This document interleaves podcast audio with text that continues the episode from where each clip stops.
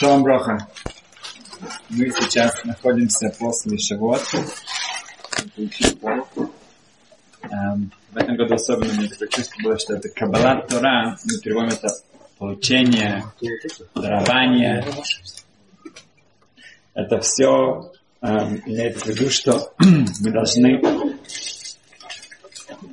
так же, как мы готовимся перед Рошашаном Кипур, это мы понимаем, что надо как-то себя подготовить. Да, мы все говоримся о подготовке, но Каббала Тура – это я должен себя, да, как-то сказать, что я ее акцептирую на каких-то условиях, да, и эти условия будут, например, быть так, что моя учеба будет выглядеть по-другому. Да? Например, я буду способен отключить мой телефон на 10 минут. Да? Кто-то может быть на 20, кто-то может быть на 5 минут. Да? Как-то себя показать, что моя учеба, она выглядит по-другому. Тора, которую я получил, она не та Тора, которую я получил в прошлом году. И так далее. В... Наполеон сказал, что чтобы выиграть войну, нужно три вещи. Номер один – это деньги. Номер два – это деньги. Номер три – это деньги. Чтобы нам выиграть нашу войну против Ястары, против э, всего того злого, да, это не злое начало, это просто то, что нам мешает постоянно. Да. Это нам нужно тоже три вещи. Это Тора, это Тора и Тора. Имеется в виду, что если Ашем сказал, что это единственный путь, как избежать поражения, и это главная война. Люди все говорят, что в чем смысл жизни? Смысл жизни – выиграть эту войну. В этом смысл жизни. Как ее выиграть?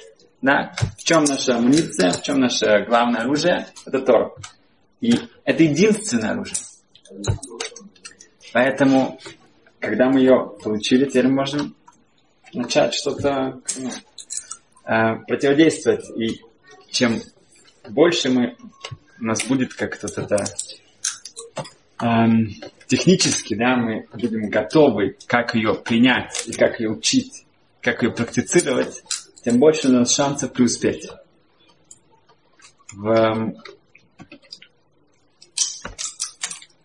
во время исхода из Египта, во время Шавот, да, во время получения Торы, это был массовый гиур, да, массовый переход в иудаизм. Это что весь еврейский народ, все законы перехода в иудаизм мы учим оттуда. Там было обрезание для мужчин, там было миква, ну, аку, окунание в микву для всех, и также принятие всех мецвод на горе Синай. Кроме этого, там были тоже карбонот, жертвоприношения. Когда будет храм, тогда эм, человеком, который проходит гюр, но уже такого не будет, был бы тогда шанс принести жертву. Значит, мы видим очень потрясающий гемору в Ивамот про эм, Гевойним. Гевойним это был ли Кнаним, кнанский народ. Эм, когда еврейский народ приходит к границе, он посылает три эм, сообщения для кнанских народов. У вас выбор. Или вы уходите из этой земли, потому что земля была дана Творцом еврейскому народу, или вы остаетесь на правах рабов, вы должны принять, соблюдать всем заповеди и так далее, как минимум, да? Или вы уходите оттуда. Вы э, остаетесь, извиняюсь, остаетесь, будет война. Она будет на истребление.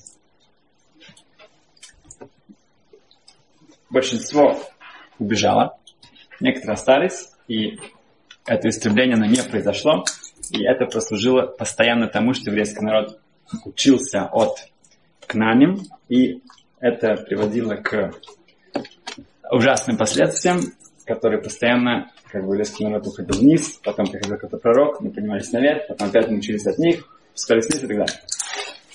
Теперь, в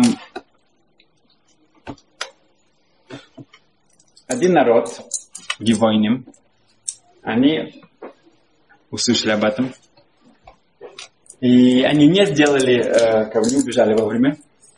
Когда уже еврейский народ переходит Ярден, тогда уже нет возможности заключать никакой мир. Да, там уже все. Что они сделали? Они отправились, эм, эм, одели старую одежду, да, и полностью себе как бы такой сделали такой целый театр, представление, что как будто бы они живут очень далеко, они не из Кнана, они пришли и сказали еще, что они э, народ, который не относится к наним, и они хотят заключить мир с еврейским народом, и еще действительно он поклялся, что они ничего не будут делать плохого. Потом оказывается, что они это все придумали, они нас обманули. Клятва, конечно, считается не действительной, потому что она была сделана с условиями, что это народ, который не к наним. Но, чтобы избежать хилашем, оскорблениями Творца, еще решает их пощадить, оставить их. Они остаются в Израиле, они как бы сделали какой-то гиур, да, что теоретически возможно, даже к наним могут это сделать, как видим, Рахав и так далее. Э, но они, это, это был, ну, как бы, этот народ с самого начала да, пришел с обманом, и они, у них была должность, они занимались эм, эм, дровосе, они были дровосеками, носили воду и так далее. Что происходит дальше, очень коротко мы скажем, что Шауль Амелах, царь Шауль, он эм, гонится за царь Давидом, потому что он считает, что он эм, идет против его позиции как царь. И когда царь Давид укрывается в городе Нов, это был город, там, где жили Куаним, а, то они его приутили, они не знали, что Шауль за ним как бы его преследует. И Доек, один из эм, главных эм, советников Шауля, он доносит об этом, и это приводит к тому, что этот город, да, Доек сам туда идет приказу Шауля. И эм, там, в общем истребляет этих эм, коним. И после всего этого, когда уже царь Давид становится царем, то в стране Израиля три года засуха, страшный голод. Умирают люди. Um, настолько все ужасно, что царь Давид уже спрашивает Урим и Тумим у первосвященника, узнать Ашема, почему это все происходит. И там говорится две причины. Потому что когда Шауль Хамелах, царь Шауль умирает, его не испиду карауй, его не лагеспет, его ну, траурная речь. Um, когда кто-то умирает, то есть нет обязательства. Нет да, есть обязательства.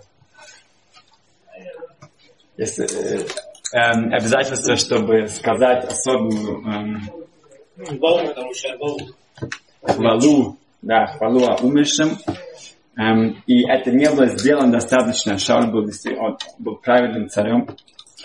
И это не было сделано достаточно. А второе, потому что был уничтожен этот город, но Ирконим, город Коним. И это привело к тому, что Гивоним, вот народ, который прислуживал им там, они именно, это была их работа. Они работали в этом городе, они потеряли свою работу. И они очень от этого как бы расстроились, да? они пострадали от этого. Из-за этого три года уже нету эм, еды, нет это засуха, нет достаточно страшный голод в Израиле. Хорошо? Ну, Шауля через так много времени прошло уже, уже поздно. Только год можно действительно говорить эту травму речь. Сейчас уже прошло время, уже поздно. Но Давид Амел говорит, с Гивойни можно договориться. Он встречается с ним и говорит, что давайте как-то я вам помогу во всем, вас устрою, да, все будет хорошо. Он говорит, нет. Нас, э, мы не, не хотим примириться. Говорит, а что вы хотите? Да? Я все для вас сделал, что вы хотите? Говорит, мы хотим смерть сыновьям Шауля. Чтобы их повесили. Потомки Шауля, чтобы их повесили. Сколько бы Дода Мелах не старался, понимаешь, что это единственное, что, что нас устраивает. А так нет. Это гивойним, да, это народ, к обманщики, да, которые как-то там что-то как-то примкнулись к корейскому народу, неизвестно во что, как. Они требуют смерти. Дадамел говорит, что у него нет выбора. Он собирает всех потомков Шауля, он проводит их там, где Арна Койдыш, там, где Красной храм, и Красной храм определяет семь из них, их вешают, вешают, убивают, и когда проходит время, что хоть 6 месяцев еще, одна из их матерей, она там находится, она отгоняет эм, птиц, там, э, там, шакалов, чтобы они не скушали трупы. Шесть месяцев они висят. Они висят, как они хотели, эти звонят. И только после этого, когда это проходит время, начинается дождь. Они тогда успокоились. А, Доля Мелах, его как бы, реакция на это, он говорит, что если до этого у нас были какие-то сомнения насчет его, не может быть, все-таки они сделали Гиур по-настоящему, то сейчас я принимаю решение. До этого Иешуа сказал, что на какое-то время мы должны посмотреть. У них такая пробная фаза, да? Но сейчас, когда я вижу, что у них такая жестокость, да, то они никогда не смогут жениться в еврейском народе. Они сами как группа могут быть, жить с нами отдельно, соблюдать все, что они хотят, ну, все, что надо, но они никогда не смогут... Э, позже мы видим, что там было идолопоклонство у них и так далее, и так далее. Они как бы показали, что у них внутри ничего не изменится. Далее говорит, что у еврейского народа три качества. Есть стыд, есть гомлеха садим, есть добрые дела, есть рахамим, есть э, милосердие. Если мы видим такую жестокость, то они, это показатель, что они не часть еврейского народа по-настоящему. Марша добавляет здесь что-то очень интересное деталь.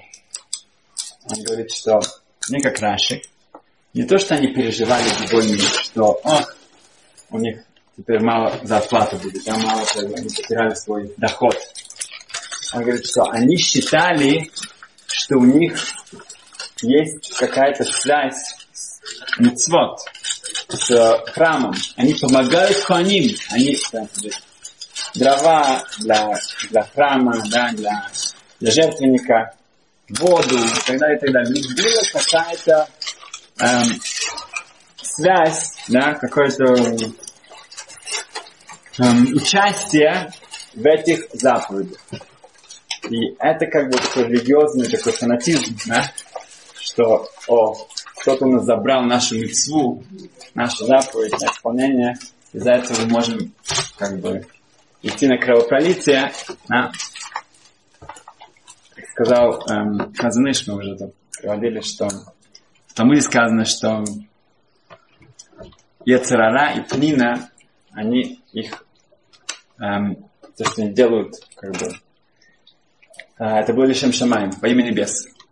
Яцерара, она, это ее работа, да, она старается нас как-то постоянно свести с правильного пути. А Пнина, а что она сделала Пнина? Пнина издевалась над Ханой, что нет детей. И этим она хотела, да, чтобы э, Хана молилась Всевышнему, чтобы она не смирилась с вот этим вот, и она что действительно сказала, что я тоже хочу ребенка, чтобы это не стало. И потом рождается Шмоль. Хадыш объясняет, что Откуда мы знаем, что Пнина это делала во имя небес? Может быть, это она делала, потому что он очень вредный человек. Она хотела издеваться над ним. Отвечает Хазныш, это такой ворд, что она это делала 10 лет. Если человек это просто делает из вредности, ему это надоест. Когда это Лешем Шамай во имя небес, то нет меры жестокости. На жестокость, когда человек это во имя небес, это мы видим, что нашими соседями вокруг, да. Что-то во имя небес можно делать самые страшные вещи, неважно кто, дети, да, женщин и так далее. Ну вот. Эм, мы видим, что Рут, да, мы только что читали о Рут. Эм, надо представить ее как бы ситуацию. Да? Рут, она принцесса. Да, она дочка царя Моава. Она с Орпой, со своей сестрой, женится на такой очень аристократической семье из Израиля. Да? Сыновья или Мелаха, который был один из глав поколения, которые приехали туда из-за голода. И умирает ее муж. Да? Оба мужа умирают. Килин Махлан. И она говорит, ну, все-таки они были очень ну, впечатлены такой семьей, да, это тебе не Моав. Поэтому они идут с Наоми. Наоми бедная женщина, без мужа, без детей, без всего. Она потеряла всю свою как бы, репутацию, то, что мы уехали из Израиля в тяжелые времена. Да. И она возвращается домой, что еще делать? Они идут с ней. И Наоми объясняет им, что, что она ничего не сможет им дать. Да? Более того, Рут ей 40 лет. Нету детей. А, в данный момент в еврейском народе, насколько это известно всем, из Моава никто не может жениться на, ну, как бы, Гур можно пройти теоретически, но жениться на ком-то нельзя. Не Моави, не Моавит, не мужчина, не женщина. Потому что закон, который был принят до этого, он был забыт в тот момент, в это время. Что женщины, да, могут, но сейчас не могут. Поэтому нет никакого будущего там. Действительно, Орпа, она в конечном итоге поворачивается, поэтому называют Орпа, Оров, Оров, Оров это затылок, она поворачивается в этот но уходит. И мы видим эти две сестры, да, как они расходятся. Орпа становится проматерью Голиата, да, и его братьев, которые все пытались убить царя Давида. Э, почти убили. Это Орпа. А Рут, она говорит, что куда ты пойдешь, я пойду. Куда, где ты умрешь, я умру. Да, говорит, ты будешь... Я иду до конца. Хотя будущего у нее нет. Да, и на, Наоми ее предупреждает. Сказано в Перкиавод, то, что мы в прошлый раз говорили, в шестой главе, вторая Мишна, если не ошибаюсь, что только человек, который занимается Торой, он свободен. Да, настоящая свобода только когда у тебя есть Тора. Это во всем. И сказано там, когда э, ну, Рут сказано, что когда Рут возвращается с э, поля, и она в этот раз принесла больше, чем обычно, эм, пшеницы, на все, что там остатки. То Ном спрашивает, а как это получилось? И отвечает ей Рут, что я сделала хесед, это Меда это комментирует на это, я сделала хесед с Бозом, я взяла у него эту пшеницу. И Медаш говорит об этом, что значит, ты сделала хесед, ты сделала добро с Бозом. Боз, Боз тебя пожалел, да, он тебе дал возможность собрать. Говорит, э, знаешь, что Рут имеет в виду, что больше, чем богатый делает для бедного, бедный делает для богатого. Она уже тогда понимала, что, что она как бы такая чужая э, да, женщина пришла туда, у нее ничего нет, вообще ничего. Но босс ей смог что-то помочь для нее, да, на самом деле он помог себе, она помогла ему, чтобы он мог, мог выполнить какую-то мецу, какой-то заповедь. Да, она помогла ему. Она сделала для него хас.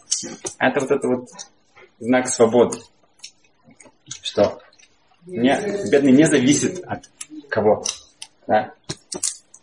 Эм, и мы видим, что Рут, она насколько для нее выглядело все мрачно, и совершенно безвыходно, нет никакой перспективы для нее.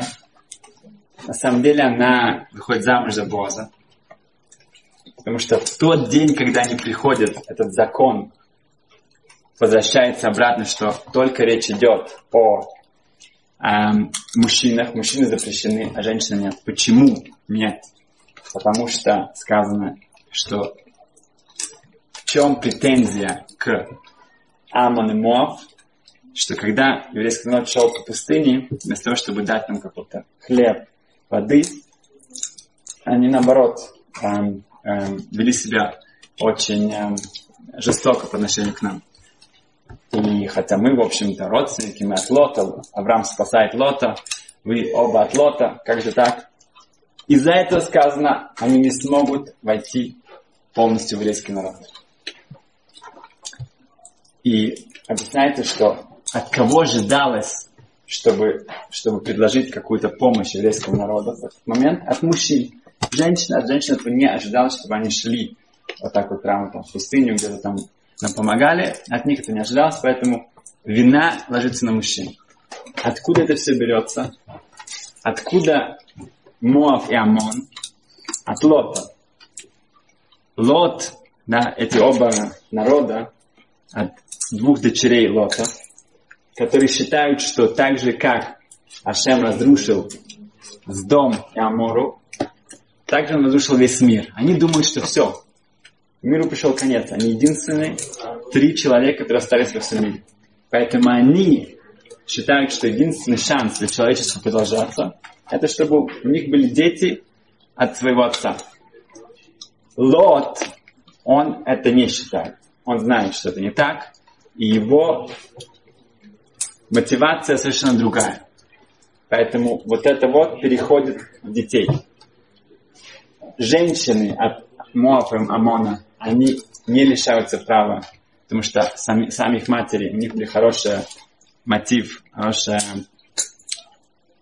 э, мысли, кавана, как сказать, кавана.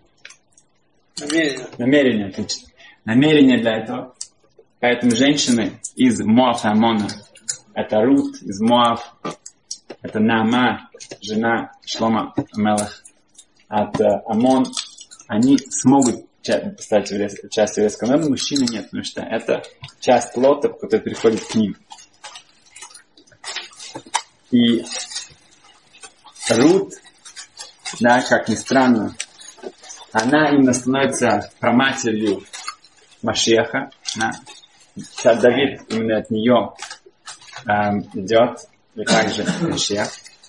Она еще сидит на троне да, во время царя Давида. Да. Самарут? Да, Самарут, потому что она живет 400 лет. Безмат Шлома Шлома еще даже его сына. сына. Эм, похоже, сейчас только что мне один друг рассказал по дороге сюда. Мы видим, когда Авраам бен Авраам, он эм, был приговорен к смерти за то, что он перешел в иудаизм, то он сидел в эм, ожидании своего, эм, ну, его поведут туда на, шафот, на сжигание. На шафот. Ну, Граф это? Как кто? А? Граф Потоцкий. Граф Потоцкий, да. Шавот это его дьявца. И он, Вильнский Гоин пришел к нему его навестить, и он его хотел освободить в пользу знания Кабалы. И Авраам бен Авраам, прав тот, что он отказался. Он сказал, у него есть шанс сделать кидуш Хашем. И он начал плакать, когда Вильнский он спросил, почему он плачет. Потому что, понимаете, у меня нету детей. Нету детей. Нет еврейских детей. На что ему сказал Вильнский Гоин? Что Ашем говорит, они решен, они ахарон. Я первый, я последний. Для тех, у кого нет родителей, те, которые являются детомим. Сироты. Сирот, сироты. Для них Хашем является место родителей. И для тех, у которых нет детей, Хашем, они Ахарон, я последний. Он является их продолжением. Это успокоило, утешило Авраам бен Авраам. И он пошел с этим эм, чувством. И мы видим, что у Рут было совершенно безвыходное положение. И кого она получает в жениха? Боза, да, глава поколения еврейского народа. Мы рассказывали этот мидраж про Итро. Итро, он в своей жизни он эм, стремился к, эм, к истине. Да, это не зря, что эм, глава, которая говорит про дарование Торы, называется «Честь и тро». Он эм, перепробовал на все религии, все различные идолопоклонцы, которые существовали в те времена. И он сам пришел, как Авраам, к эм, тому, что еврейский народ, то, что ну, их, наша традиция, это настоящая вера, это единственная истинная вера. Он обратился к своим дочерям, у него было семь дочерей. Он сказал им, смотрите, я все перепробовал, все эм, анализировал. Я пришел к заключению, что единственная правда это иудаизм. Поэтому я сейчас как бы буду продолжать свою жизнь именно по этой, по этой вере. Вы хотите примкнуться к этому тоже? Или нет? Почему нет? Я вам скажу, почему нет. Потому что еврейский народ сейчас находится в Египте, и у вас не будет возможности как-то построить какую-то семью. Потому что из Египта невозможно выйти, мы туда не пойдем, там рабство. Поэтому, если вы это решаетесь, то, конечно, будущее как-то вообще, ну, э, чтобы были какая-то у вас, найти какого-то жениха, это нереально. Дочери подумали, шесть дочерей сказали, что да, действительно, папа, это не для нас. Единственное, кто сказал, да, это Цепор. Цепор сказал, что несмотря на все, я говорю, да.